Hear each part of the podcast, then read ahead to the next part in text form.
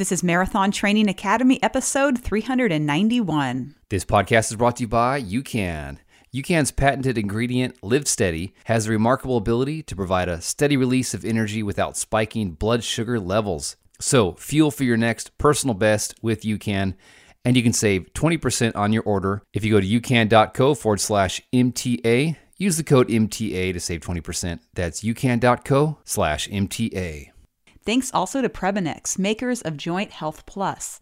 The main active ingredients are clinically proven to reduce joint pain, reduce joint stiffness, and improve joint flexibility in just seven to ten days. Save fifteen percent by visiting Previnex dot com and using the code M T A. That's P R E V I N E X dot com and use the code M T A to save fifteen percent.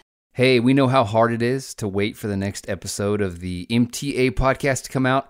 That's why you should go subscribe to the Strength Running Podcast. We've had the host, Coach Jason Fitzgerald, on our show a few years ago, and we know you'll love his podcast. It's a blend of coaching calls, expert interviews, and practical advice to solve your running problems. You can subscribe to the Strength Running Podcast anywhere you listen to podcasts, and also you can learn more at strength running dot com.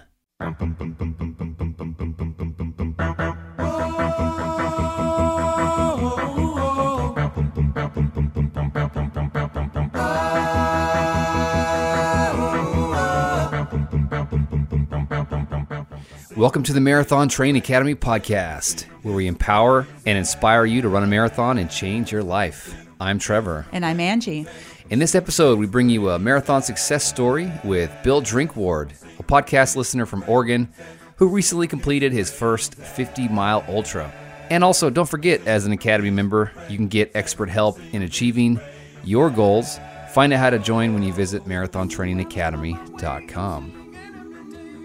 So Angie, here's something cool. Apparently this year, more than one person has run one hundred six marathons in a row.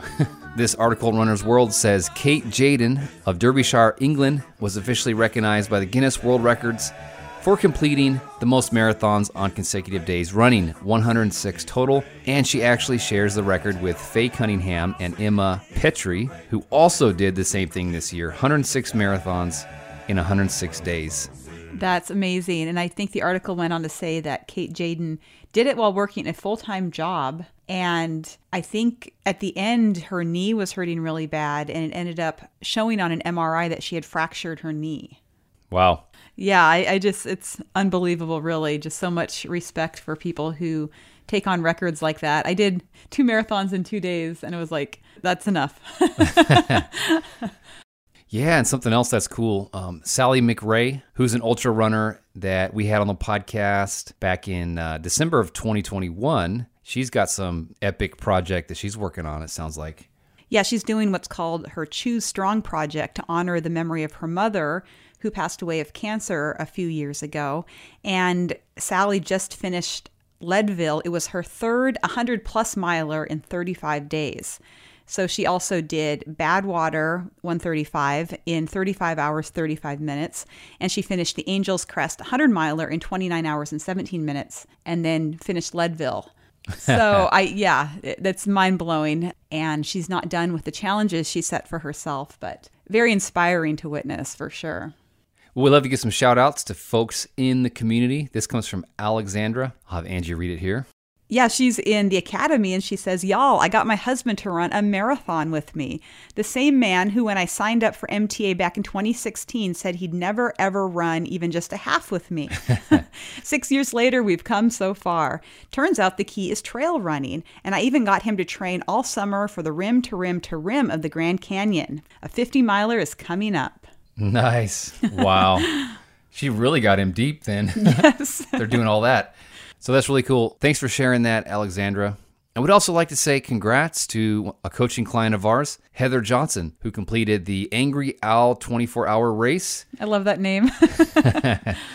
And she actually earned third place overall, second place female, and the first place masters runner. That is so awesome. Congratulations, Heather.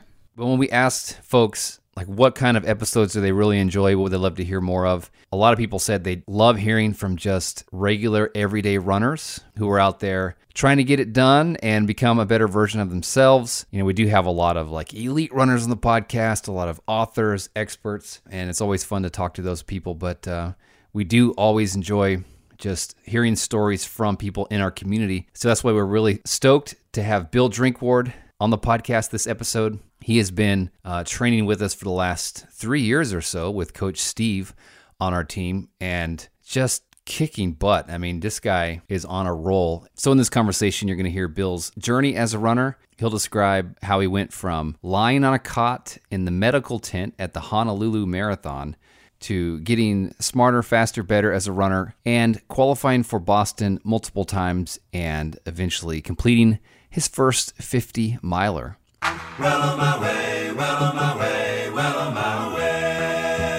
Now that I'm well on my, well on my way, well on my way, well on my way. All right, we're on the podcast now with Bill Drinkward joining us from Oregon. Bill, welcome to the M T A podcast. Oh, thank you very much. I appreciate the chance to talk to both of you. All right, give us an idea where in Oregon you're at now, because you were in Portland for a long time. Yeah, yeah. My wife, Kathy, and I, we just relocated uh, this week, actually, to Sisters, Oregon, kind of for those that might have heard of Bend, Oregon. Uh, we're about twenty minutes out of Bend and in the high Cascade country of, of Central Oregon. And this is an area that I've recreated and loved all my life, but never had a chance to live. And mm. one of our dreams was to come over and live here and experience the best of it that way. You were saying off mic before we got started that good skiing in the area, and then of course, lots of trail running. So that is kind of something that you're dabbling in. Yeah, it, it's coming from uh, Portland, Oregon, where I was, it, you know, road running was sort of the majority of what was available. So that's what I trained with. But now in Sisters, it's tremendous volume of trails. And, and so there's, you know, endless trail training ground. And then um, it is a cold mountain area. So in the wintertime, skiing and snowshoeing. And I actually just bought in late spring a pair of ski mountaineering skis. And I haven't really skied in about twenty-five years, but uh, I'm going to go uh, wander the mountains and, you know, try not to get yeah. uh, get hurt doing it, but pick up a new sport that way and challenge myself with ski mountaineering, uh, combine my love of mountains with uh, a new hobby. That's awesome. That's yeah. exciting. It'd be great cross training for, for running sure. too. Exactly. Yeah. yeah. Here's something I was just wondering, Bill. I've never met anybody with your same last name. So what's the origin of your last name? Well, uh, it's actually a Dutch name originally. So my uh, my grandfather, prior to the Depression, uh, immigrated to the United States from from Holland, and when he got to, they all came in through the East Coast, uh, and he recognized quickly that uh, the name like Drink.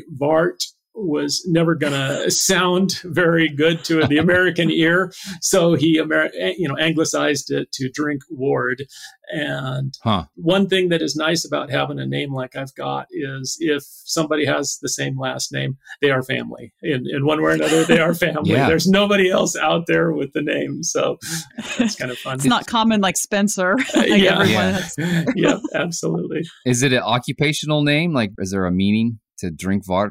As I understand the translation, I meant drinking duck. So I, I don't know if that's correct or not, but that's what the family uh, legacy uh, story behind it is. Okay. So maybe there was an occupation in that way back that meant something to somebody. But uh, So we always love to hear how people got started in running. Before we really dive into some of the amazing things that you've accomplished recently, tell us, you know, how you got into running and particularly long long distance running.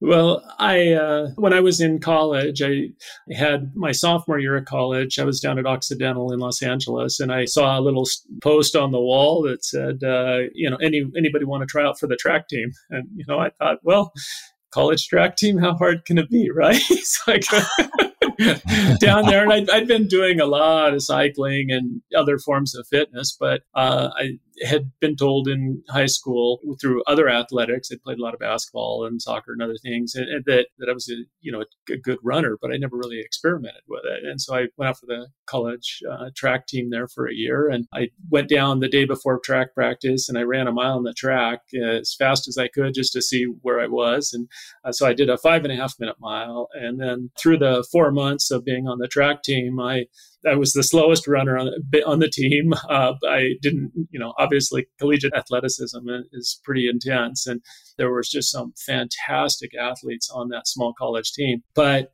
uh, I ended up improving to a four and a half minute mile in four months wow. uh, with the you know, help of the teammates and coaches that taught me how, how to run better. And I did, literally just wore myself out doing it, you know. So, I, I mean, I was pretty broken by the end of that four months in terms of my, my love of running. You know, it was just, I didn't continue with it uh, as I transferred to a different college. I, I transferred to Oregon State University to finish my education uh, in civil engineering. And as I made that transition back up to Oregon, you know, my interest kind of took a different direction. But I, I it's it planted a seed that, hey, maybe I am an athlete in some way, or I can run, you know. So I casually jogged and whatever as I did, you know, the next several decades of, of running. But what really caused it to resurge, I was in my forties, and I had, by that point, I frankly gained a, a lot of weight. I was, I didn't feel well, and I was at the doctor, and they're starting to talk about things like pre-diabetes and, you know, those kind wow. of health mm. conditions. And I just, you know, started to become interested in trying to reclaim my health a little bit. I was recognizing, especially in my industry, which was construction, that a lot of folks in their fifties and sixties were having major health problems. And I was doing everything to put myself on that same track, and I needed to break mm-hmm. that path. And so I thought, well, if I could run, maybe I'll lose weight. And then I read that very inspirational book, Ultramarathon Man by Dean Karnazes, that yes. you know, came, it kind of said, like, you know, showed me that, wow, people actually run hundreds of miles, you know, like maybe I can run a few more miles and, and get a little better at this and, and lose weight. And uh, so that was kind of my initial motivation to start again. What distances did you start with? Did you like, you know, do a five K first, or how did that progress? Yeah, I um, got inspired by that book by Dean to go ahead and uh, sign up for my first marathon, uh, the Bend Marathon uh, in Oregon here. And uh, I went ahead and, you know, hit the registration button and found a runner's World training plan, and it was kind of in that time frame that I actually started to uh, I found your guys' podcast and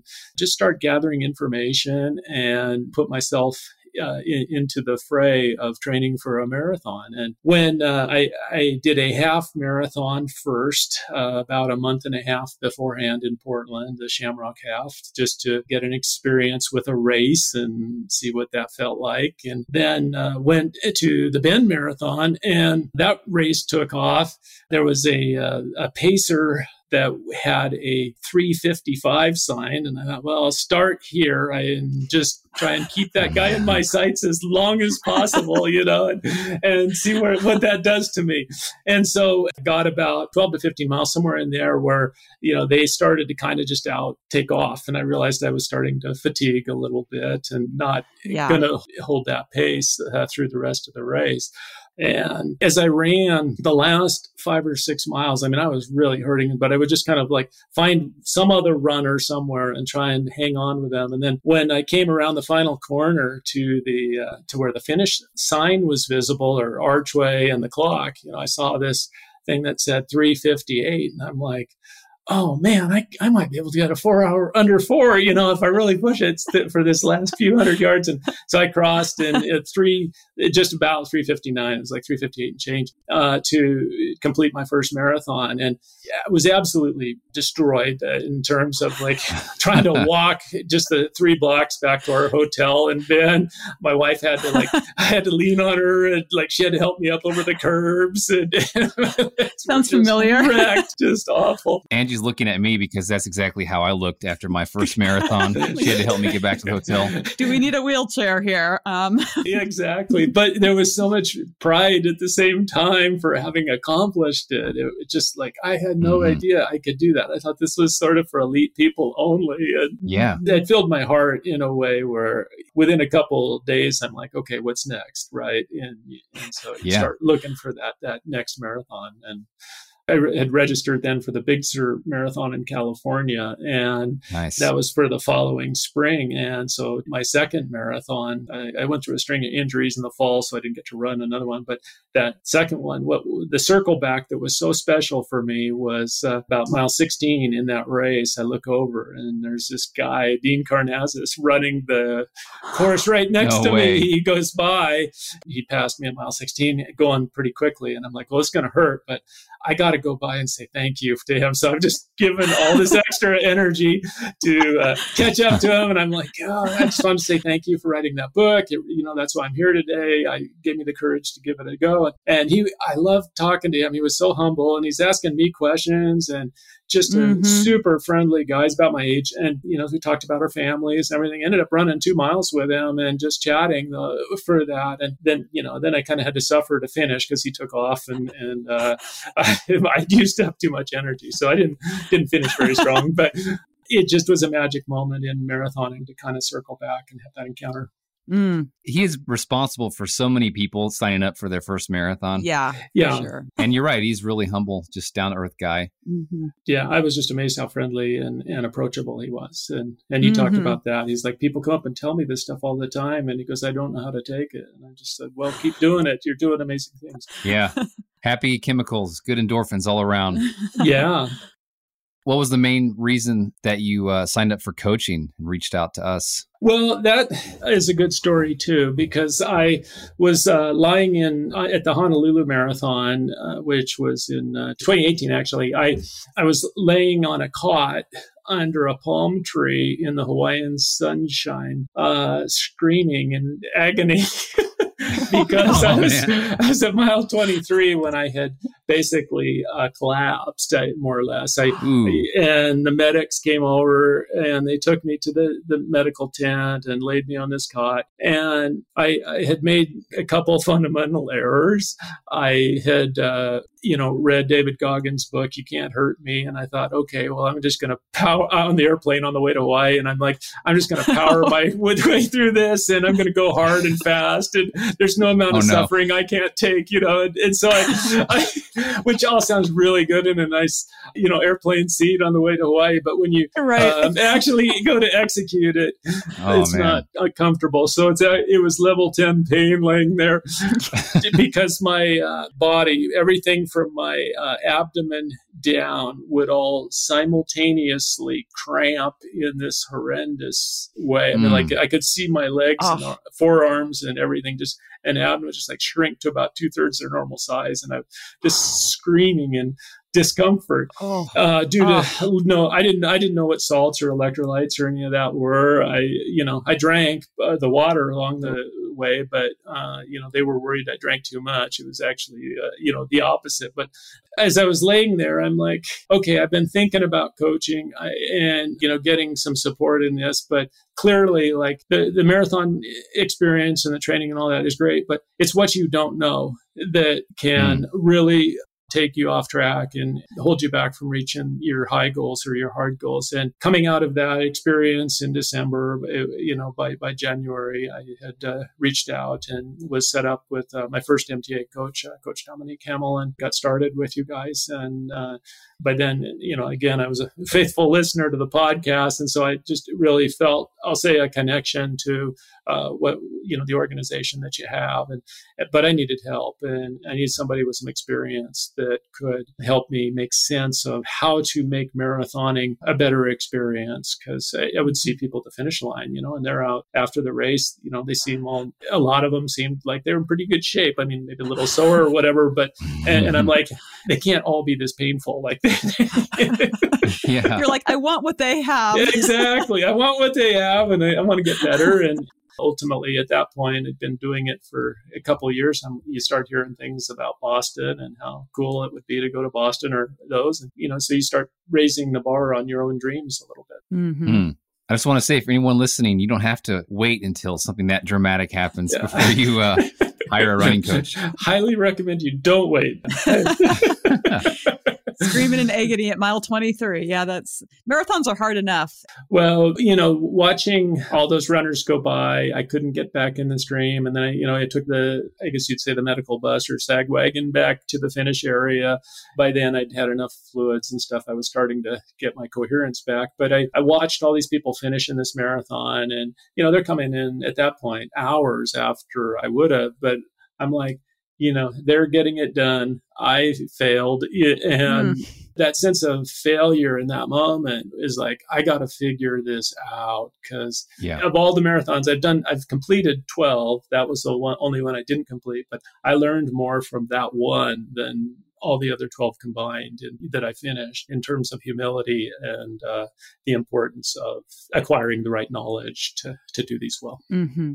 That's a great point. You know, so although it was a terrible experience not being able to finish that marathon, if you hadn't gone through that, you know, maybe you wouldn't have made the progress that you've made since then, mm. you know, in being able to get faster and to be stronger after the race and kind of some of those goals that you had set out for yourself.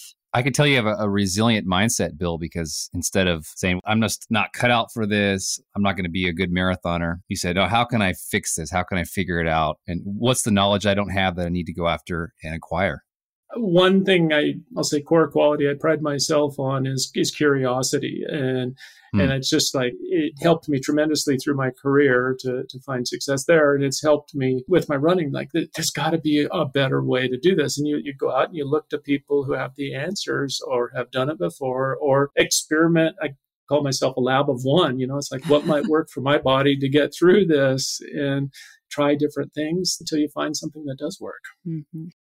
Well, we hope you've enjoyed this conversation thus far. Quick break to thank our sponsor, Joint Health Plus, made by Previnex. It is a joint supplement that's been clinically proven to reduce your joint pain, stiffness, and improve your flexibility. Get this, in seven to ten days. And if you don't see benefits, actually, they will refund your money, no questions asked. We're really excited to be working with Previnex. I've been taking this supplement since before I did my last marathon, and they have tons of testimonials from runners on their website. One came in from a listener to this podcast. This comes from Yuko, who's been taking the supplement now for a month, and she says, quote, definitely working. I've been using this for about a month, and I've noticed that some of my joint pain has gone. I'm almost sixty years old, a long-distance runner. I'll continue to use this to see how much more effective it is for my body. So you can see why we're so excited about this product. There's very strong clinical data behind it, which is very important to me. We strongly encourage you to try it and experience the benefits yourself. If you don't experience any benefits within the first thirty days, Previnex has a no questions asked one hundred percent money back guarantee. So you literally have nothing to lose. You can use the code M T A to save fifteen percent off your first order of Joint Health Plus. That's at Previnex dot com, P R E V I N E X dot com. Use the code M T A to save fifteen percent. Thanks also to our faithful longtime sponsor, UCAN. It's really hard to figure out how to fuel your body when you run. The reason why we started using it years ago is just famously easy to digest. And it's just really gentle on the stomach, and then it doesn't have a bunch of sugar. Instead, it has what's called Live Steady, which is their patented ingredient that is a slow-release carbohydrate source to give you just a steady release of energy throughout your run or your workout. That's right, and they have expanded their line of products throughout the years, which is very exciting. They've got great energy powder flavors. They have energy bars, which, Trevor, you like to use a lot during your races and just for snacks. They've got Energy Plus Protein, and I think probably my favorite product right now of theirs is the U K Edge Gel. And so it's just so convenient to have the same Live Steady in a gel form, really easy to carry. I used it for my last sixteen miler, and fueling was about the only thing that didn't go wrong. um, the Edge flavors they have currently are orange, they've got a strawberry banana, and they have a new flavor, pineapple, which I have not tried yet, but I'm very excited to get. So check them out at ucan.co forward slash MTA. With the code M T A, you can save twenty percent on your order. ucan.co forward slash M T A. So when you started working with Dominique, What goals did you pursue at that point, and how does she help you with the process? Yeah, at that point, I was uh, pretty certain I wanted to qualify for Boston. And so I, we, I put that challenge. I'm like, can you please help me figure out how to get qualified for, for the Boston Marathon? And uh, so she took that challenge on with me and, and started to teach me things about, you know, the hydration and the fueling, the electrolytes, and, you know, some of this kind of peripheral stuff to running that factors in a, in a important way, but also mm-hmm. strength training. She she she was a big believer in, you know, especially with masters runners, uh, making sure we do religiously our strength training. So she she gave me a variety of those kinds of exercises to do. And uh, at that point, I had um, that my spring race was uh, the Big Sur Marathon again. I, I just I love that race, so I re-registered for it. And uh, April came and, and went down to Big Sur, and I ran I, for my age group over, you know, fifty and over at the time. I had to run a three thirty marathon to qualify for Boston, and I finished in uh, three twenty-five fifteen. So I, wow. I thought, wow, nice. I got this four four minute forty-five second cushion, and you know that's going to be plenty of time to get in. And I've got, I'm so excited. I actually booked a hotel for Boston. I was so confident that like I'm going to go. And most most years that that was the case. You know, that'd be plenty that was of time. the case. Yeah, but uh, that particular year, you had to be four fifty-two. So I missed it by mm. seven seconds. Mm. Uh, and huh. I, I was so disappointed. And I was reading the B A A, Boston Athletic Association, Facebook post about their, this standard and everything, and, and a bunch of the comments below. And, you know, of course, there's a bunch of negative comments. You know, people are like, oh, they should get rid of the charity runners, or they should uh, open up more race spots. Or, you know, there's all people asking for all this stuff kind of out of their control. Get rid of the charity. It's like really bitter comments. Yeah, exactly. You're reading the, the, the, all these people that are frustrated. I get it, but it's yep. like, uh, but there was one guy that just put a single comment there that stuck with me, and he just put "run faster." And, and I, so I, I saw that comment, awesome. And I go, "That is the best advice I've ever seen for how to get into Boston." and, and, and so I, I talked a lot with Coach Dominique. I'm like, okay, how do I run faster? You know, and, and we went to work on that and managed for twenty twenty, uh, you know, I managed to have the race that got me, you know, qualified for twenty twenty Boston. I was all psyched to go. I got the acceptance. And of course, we all know what happened in twenty twenty. So wow, you're thwarted again. Oh. Yeah, thwarted again. So. Wow. So then, uh, but you probably got deferral, right, to twenty twenty-one. Yeah, we got to, deferred to twenty twenty-one, but uh, other things in life come along. My my daughter, she and her fiance uh, chose to that particular weekend uh, to get married. And so walking, my, I had the choice to either walk my daughter down the aisle or run Boston. And I knew that if I chose to run Boston over that experience, I would regret it for life. So uh, yeah. actually, you know, walking her down the aisle is one of the top five moments of my life. So I have yes. no doubt it was the right decision. Mm-hmm. But yeah. uh, twenty twenty-two became eventually my first Boston. Yeah. And we met you at the race. Yeah. That was yeah. fun. Well, I'd actually got to meet him, I think it was in May of twenty twenty-one. Yeah, we were, right. yeah, the Revel Wasatch Marathon. And that was an awesome experience too. That that was a big P R gain for me. Uh, in that was kind of the, I'll say swan song, working with Coach Dominique. And then I transitioned mm-hmm. actually on that day to working with Coach Steve Walden uh, with you guys. And so he took over coaching me then. And I started with a, you know, a very good marathon time for me anyway. And he had to make me better from there. So that was his challenge. He really loves a challenge like that. And he really loves athletes like you who um, like to go fast. And I'm guessing, Bill, you're, you're kind of like type A, kind of like Angie, like the hard you, worker. You do all the training. Yeah. That you're given. Well, very, one of the things I, I agree with is the consistency is everything. And it's, Mm-hmm. I, running, it has become, over the last several years, it's like my core discipline. I get up in the morning and I do it before anything else. And I was really tested uh, over the last couple of years that way. I had a very intense business schedule as commuting back to the East Coast for a major project. And then the last twenty twenty-one, uh, was working in Arizona. And so even to prepare for my marathons in Arizona, it meant the intensity of work. I was having to get up for five thirty or six a.m. Zoom meetings and start my mm. day then.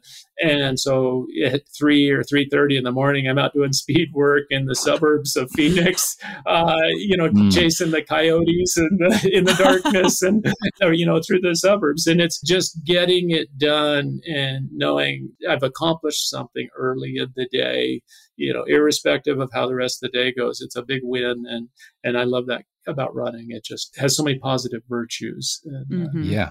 And I build everything off of that. Yeah. So much we can learn. I'm really looking forward to people hearing this. So you ran a killer marathon there at Wasatch. You know, those Revel races are so fast and, and beautiful. And, you know, Angie got to run it as well. Well, run, walk it. She had a hamstring problem that day. I, I felt so bad for her because it was so neat to meet her on the on the bus out there and talk and everything. And I knew she was going to be running uh, pretty close to what I was running. And and so I, I got to the finish line. I had this killer day and I'm like, okay, I'm going to film Angie coming in and I'll send it to you guys so you can do whatever you want with it. But I, I waited and waited and, and she didn't come and she didn't come. And I'm like, I wait for an hour. And I'm like, oh my goodness. I'm like, so sorry. What is going on? And then I thought she must have like just got a car ride and taken off or something. I don't know. But uh, so uh, yeah, it was more than an hour. And I finally am like, okay, I, I, I'm hurt and I just got to get back and, and, right. and refuel. But uh, no, the, the fact you, you hobbled for whatever, twelve or fourteen miles of that race, that's incredible. So. But I was so happy to hear that you had an amazing race because it's like, wow, this was a great course. It was a well put together race. And so I was really happy to hear that you met your goal and mm-hmm. had success out there. That was definitely lifted my spirits. Well, it was, it, it was a lot, a lot of fun. Yeah, it just goes to show you that you just never know how it's going to go out there. You can train as best you can, but there's always these unexpected things the marathon can throw so much at you. And Angie, after doing sixty-eight marathons, you've had a lot of highs and lows. You got some days you go out there and think, this is going to be the day, man, I'm in good shape, fast, downhill, another Revel race. And then boom, hamstring just has different plans. Yeah. One of the challenges of being a master's runner. Yep. When uh, Coach Steve took over and you wanted to improve even more from where you were at, and you were already doing really fast marathons for your age group, so what did you guys start working on next and, and how did the process go from there? Well, we uh, talked about, you know, trying to, to work on my speed and kind of continue to build that a little bit. So for the fall, I, you know, I thought, okay, well, I'm going to try and pick a appropriate race to go for a good time. And I, I thought, well, I'm just going to do the Portland Marathon, which was the, you know, the local marathon. And as I started running that race, uh, one of the strategies Steve had talked to me about was he said, you know, don't go out too fast. He goes, think of this race like, a, you know, you've got an energy budget. you, you, mm-hmm. you, you have a certain amount of energy you can expend. You want, ideally, you would arrive over the finish line with virtually nothing left, but you don't want to give all your energy, energy away too early. And you want to save some for a good, hard finishing push. And he said, so when the core of it was basically, when you get to mile nineteen, I want you to take off and go faster. But, you know, prior to that time, you're going to be going a little, you know, the first ten miles or so, you're going to be going a little slower than goal pace. So you're kind of stay, banking some energy in the first part of the race and setting yourself up to run strong in the second. I had never really raced that way before, but when I got to mile nineteen, it's like, okay, well, this is the part where he said, push it. And I didn't know how this was going to go, but it, you know, I felt good at that point, but seven miles is a long way still. So as I picked up the pace and, and really pushed it, you know, you start catching a few more people and you're a lot of people around you are suffering pretty hard at that point of a race. But I just kept going kind of faster and faster. And I got to just beyond mile twenty-five and I noticed on my watch, like, I'm not even at the three hour mark yet, you know? And, and mm. I just gave me this huge surge of adrenaline. I don't know where it came from, but I just dropped the hammer and I ran the last, you know, twenty-five to twenty-six mile in like six thirty-five pace. And then wow, the last point two, when I got to where I could see the clock by the finisher chute, I had that P R from Wasatch that was, uh, you know, three oh seven fifty-six was my P R from Wasatch. And I, I could see three oh seven in the distance. And I, but I couldn't see the second hand because there was some scaffolding kind of blocking the second hand. And I'm like, just run with all you got, you know? And so that point too, like I just... flying, you know, it's like, the, I was just sprinting, literally just everything mm-hmm. I got. I'm flying past all these people, just like, get out of my way. and, and I ended up running that in like five forty pace. Like, hey, I have no idea where that came from, but I, uh, huh. I, I could watch when I finally got to where I could see the seconds. I'm seeing, you know, three oh seven fifty, three oh seven fifty-one, three oh seven fifty-two, they're ticking away. And it gets to uh, three oh seven fifty-nine when I crossed the line. And I was like so bummed. I'm like, I can't believe I missed it by three seconds, my P R and everything.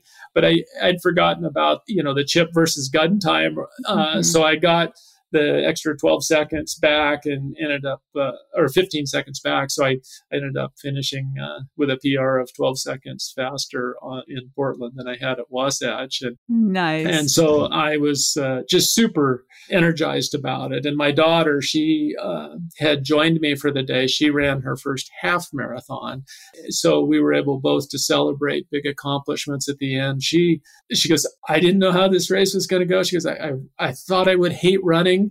I, I really didn't want to like it, but she goes, I loved it. so oh, uh, from that day, uh, it kind of planted a seed, which we're going to follow up. She's in a marathon training cycle right now, and she's going to uh, oh. run the Chicago Marathon in October with me, and I'm going to oh, that's uh, wonderful. run with her. So I'll kind of try and pace her as best I can. And, and so oh. it's, it's fun how, you know, running has these side effects that rub off on other people when they, they see, you know, me enjoying it so much. They, at least in my daughter's case, she's like, well, I want to give that a go. So yeah, she's, I'm I'm really excited to to do that with her. So. That is going to be awesome. I love how she said, I didn't want to like running.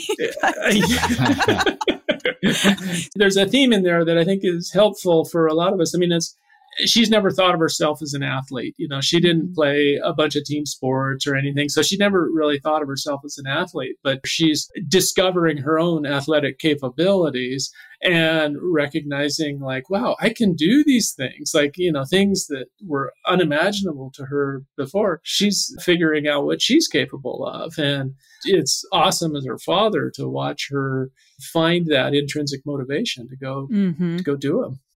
So now I want to ask you about something that your father told you, because you shared this story after you, you ran your fifty miler, which we can talk about, that you were inspired or motivated from some advice that your dad gave you before he died. Can you share that story? Sure. My uh, my father in two thousand seventeen, uh, he had, ultimately it was pancreatic cancer. He discovered about four weeks before he passed that oh he had pancreatic cancer. So when he when he got it and it was diagnosed and the doctors told him, you know, like, this is real, it's going to happen very quickly.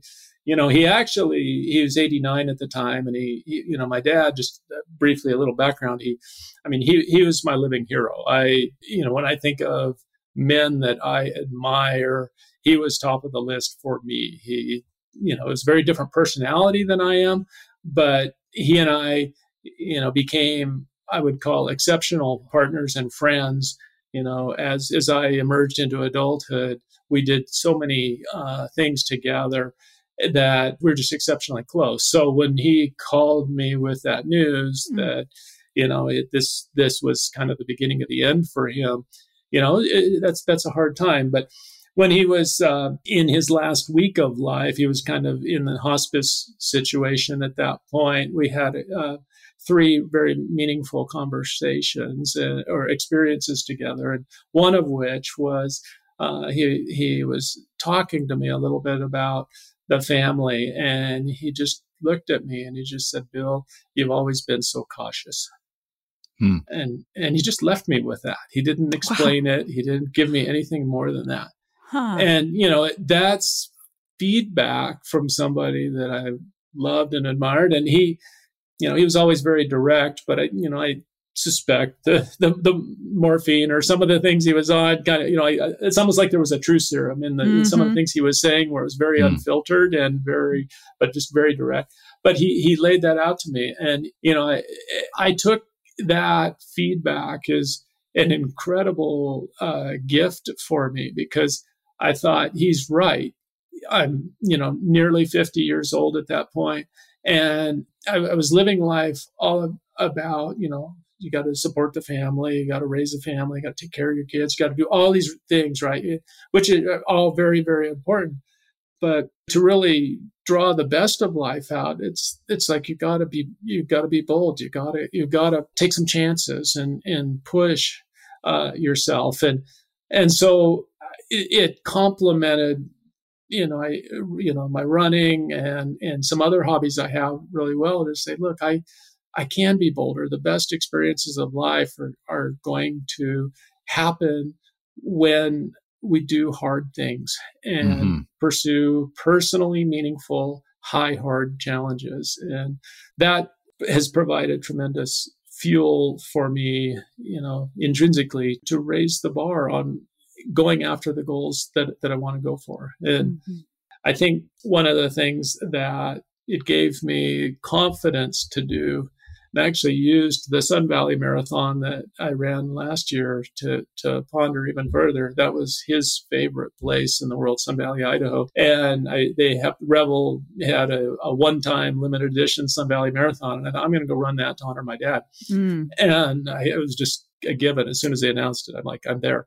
And mm. as I, re- I was running that marathon, I just felt this tremendous connection to him. I felt like he was reassuring me that being bold and pursuing my goals and, and like I was on the right path. Mm, yeah. And so it, uh, it, it was funny because just that emotion, like I didn't even feel the pain of the marathon. I, I just felt this, like he was literally talking to me through that experience and mm. ended up without even trying. I ran a three eleven marathon and only six weeks after Wasatch, and it just like came out of nowhere. And and I know that was strength that he was giving me, and it just mm-hmm. has given me courage to pursue new goals like a fifty mile marathon or some mountaineering experiences that, uh, you know, I always thought, well, those are kind of risky or dangerous or, you know, selfish maybe, whatever. But it's time to do these things. I call them someday goals, goals that I had put off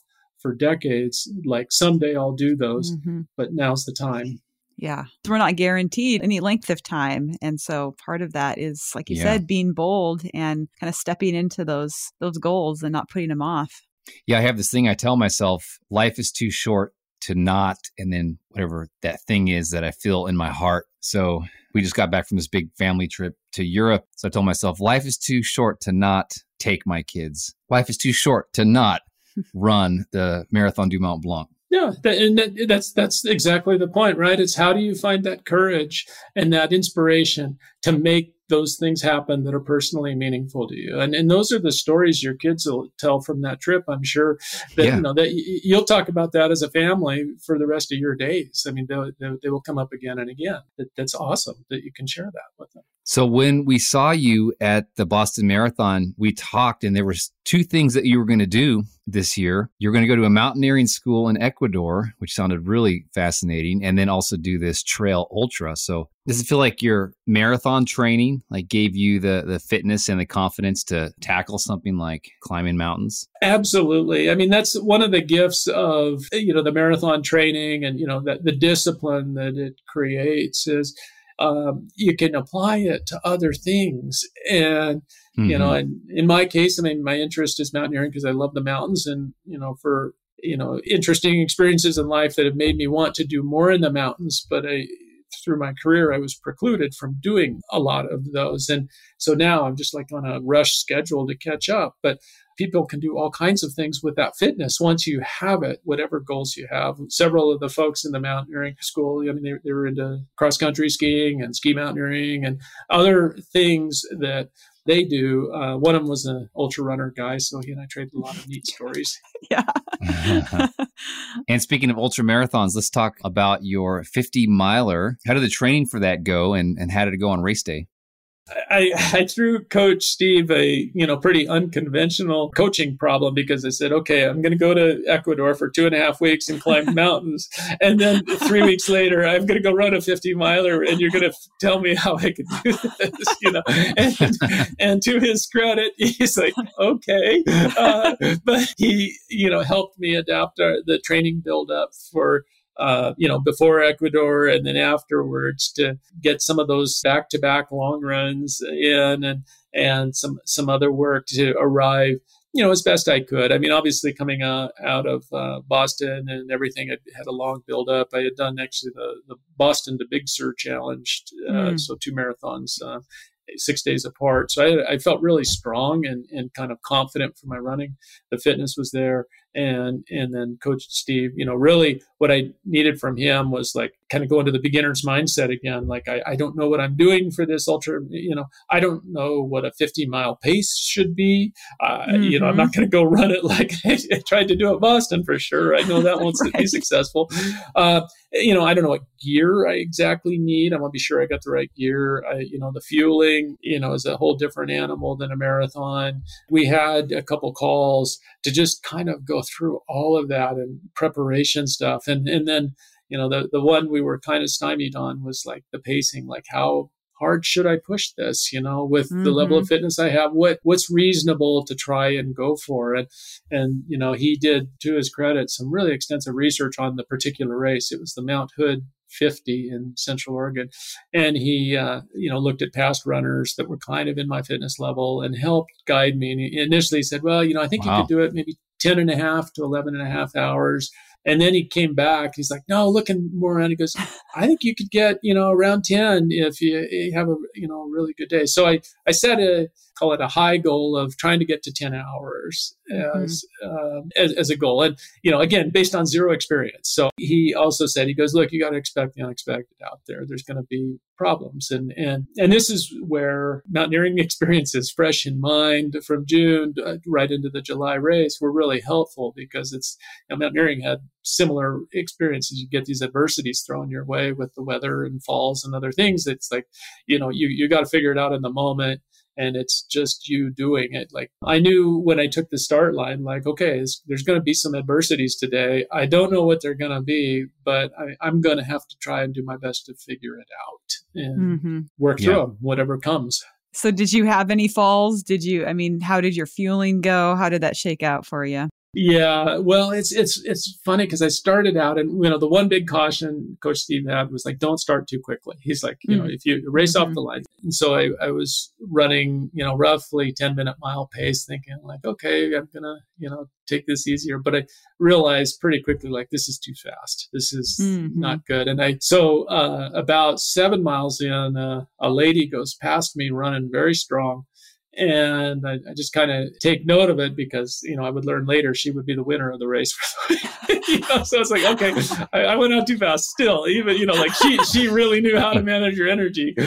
And, you know, she took the first step very, very easy and used her energy later to, to win the race. And anyway, I, I was cruising along, and I had kind of formulated a strategy. Instead of thinking of it as fifty miles, I, I like, I do the same thing for marathons. I, I chunk it up. I'll, I'll kind of break the course up into smaller distances, like to fool my mind with. I'm like, there were ten aid stations. So, you know, the aid station mm. two was roughly ten miles. It was like nine point six miles. And aid station four was like rough ten point four miles or something. So I, I chunked it up into five sections, and I, I would just tell myself, I'm just running ten miles today. That's, that's all I'm doing. Mm-hmm. You know, I'm just taking, this is an easy ten miler, you know, just enjoy the course and run ten miles. Let's get to that aid station. Get to that aid station. And, you know, of course, the, the first ten miles, you know, you're at your strongest. You feel pretty good when you get there. And, and uh, there were some awesome volunteers at the aid stations kind of cheering you on. So it, it's a different vibe than the, the marathon running for sure, but uh, felt really strong there, felt really strong through the second ten mile section. And then the third, you know, I, I call them ladders, uh, just my name for it. But the third ladder was basically to get back to the start line, because we went fourteen miles one direction on the Pacific Crest Trail. You turn around, you come back that fourteen miles oh. to where you started. And then you go the other way, eleven miles, and turn around and come back. So I'm literally a quarter mile from the start finish area when my right adductor muscle in my leg, you know, kind of from my knee to to my hip, it just seizes up. I was going down this little downhill stretch. Mm. And I mean, again, I've been feeling great till then, and then all of a sudden it just locks up, and I can't run. I can't walk. You know, it's so tempting in that moment to go, well, the car's literally a quarter mile away. I guess yes. this isn't going to work out. You know, I right. like, yeah. I did the same thing I had learned at that mountaineering school. It's like, just stop assess what's going on. What can I do? I'm here, you know, kind of listening to the body. It's going, you know, I'm realizing it's crying for fluids and it's crying for salts. And so I throw that stuff down and then I just like, okay, can I, you know, get it to relax a little bit? I take a moment. Finally, you know, it kind of loosens up a little bit and I start slowly walking and then I start slowly jogging and then kind of pick up the pace back to a run. And it's like, okay, it's it's letting me run again. And mm-hmm. the hardest part was running past that start finish line, knowing I'm going eleven miles now in the wrong direction from safety, you know, and, but it, it, with this problem. But that, that right adductor would, would hammer me about four more times through the balance of the race. But uh, each time it's like, okay, I've experienced this before. If I do these things, you know, I can get it to let me go again. Mm-hmm. So when I got to th- that, you know, roughly mile forty, uh, you know, the, the fourth ladder done, now I'm turning back to the car and I'm like, okay, this should be good. I'm going the right direction now. Your mind's like, you know, headed back to the barn. There's going to be food and rewards and good stuff there. My wife's there. Like, she was an angel for kind of being my trail crew there that day, but um, all the right things. And I didn't even get a quarter mile and my legs just hammering me. And I, mm. you know, and then I got fur needles in my shoes and I, you know, oh. so I had the spiky thing. So I, I'm just like, I had about a mile there where I, it probably took me twenty minutes to go virtually nowhere, just trying to mm-hmm. regather myself. But mm. then I, I'm looking at my watch and going, well, it's still possible to get conceivably to get to that ten hour goal. So I am like, just, you know, keep trying to make forward progress and go.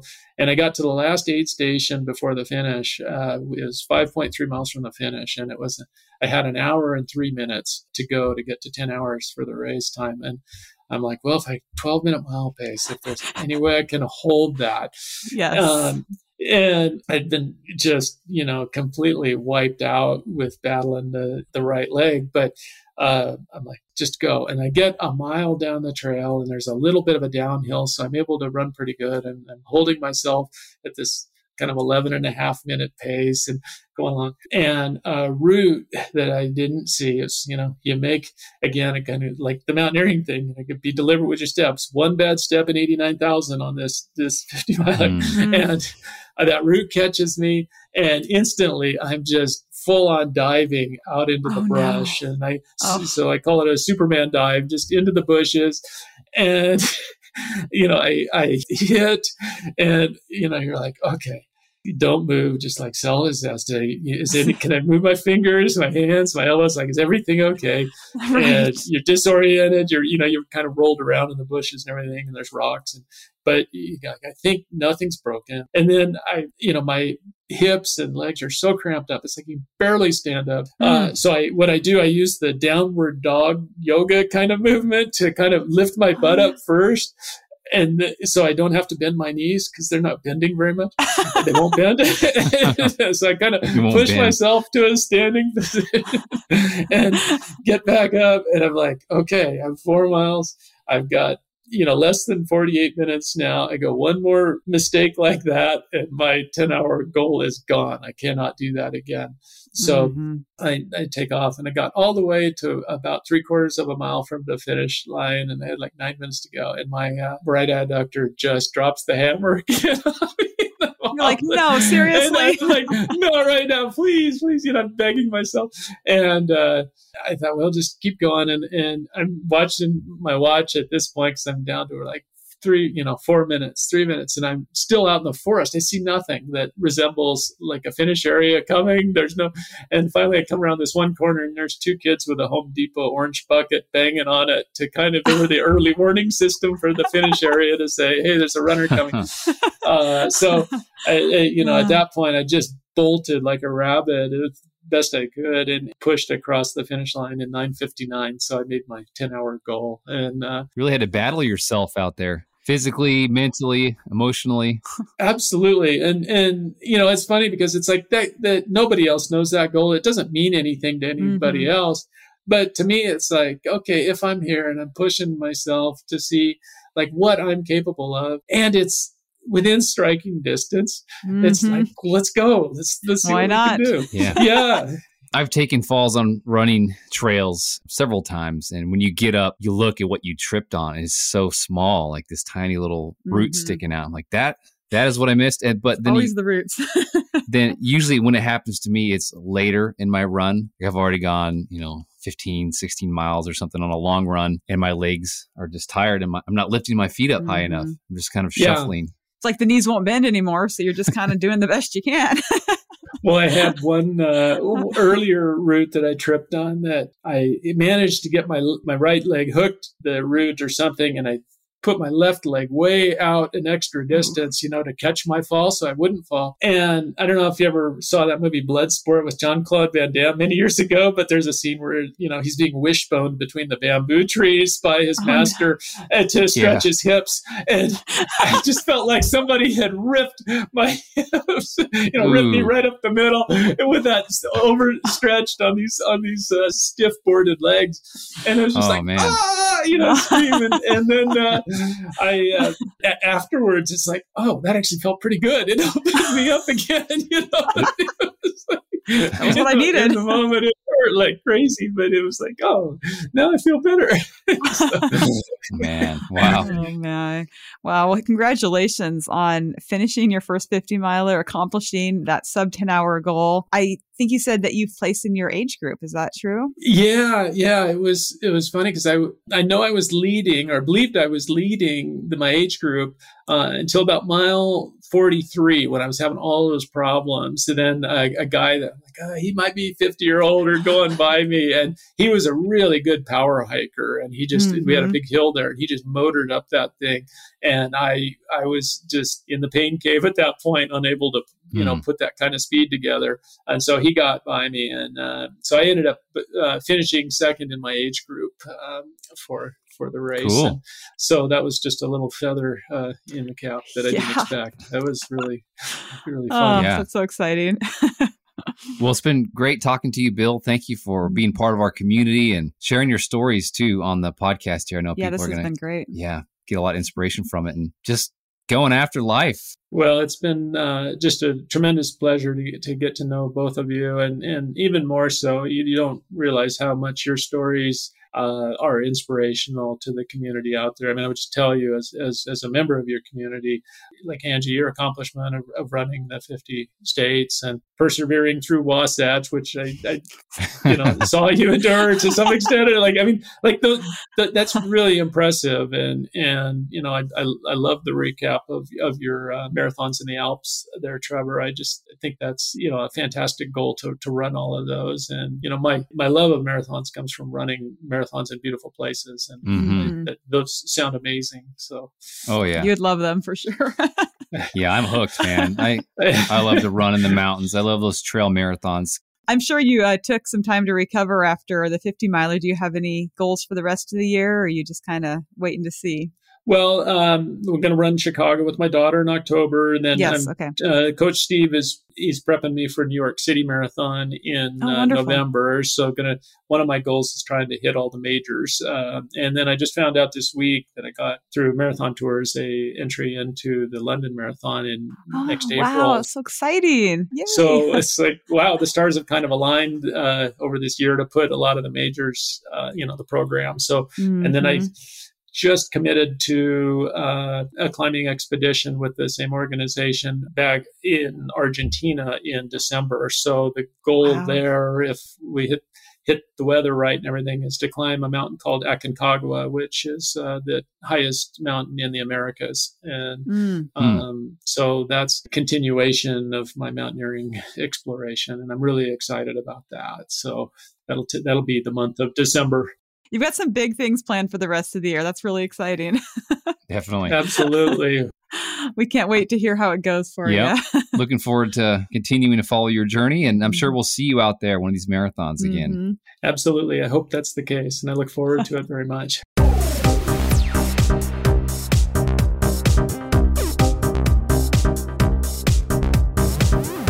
All right. Hope you enjoyed that conversation with Bill Drinkward. Man, just so cool to watch him go out and pursue adventures. I told him, I'm like, man, you're doing what I want to do in like the next, I don't know, in ten years from now. That's right. And it's so important to enjoy and really live in the present moment, but also have things that you're pursuing, goals and things that you're excited about. It's a great incentive to stay healthy and active so that you can enjoy a healthy future. And also, if you see the wisdom in hiring a coach like Bill has done, you know, to work with someone who's already been there, done that, uh, and can help you with uh, the next steps and save a lot of time and frustration, please reach out. We have an awesome team of coaches, fourteen now, just highly experienced and accomplished coaches on our team. You can find out more about Academy membership and coaching when you visit us at marathon training academy dot com. And also, we'd like to thank the Revel Race Series for sponsoring this episode. You heard Bill talk about running the Revel Wasatch.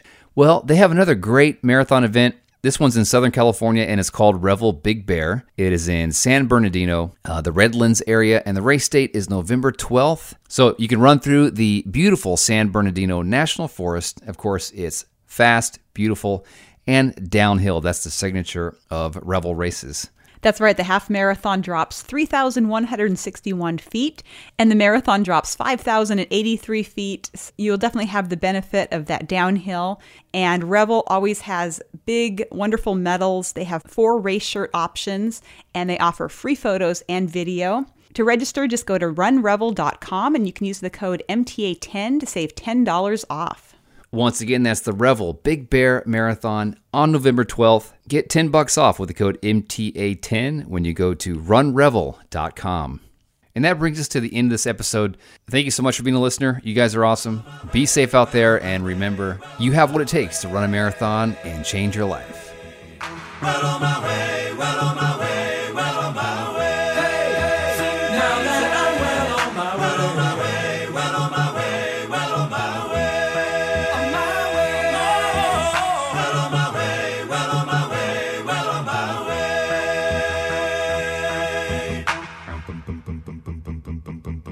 Away.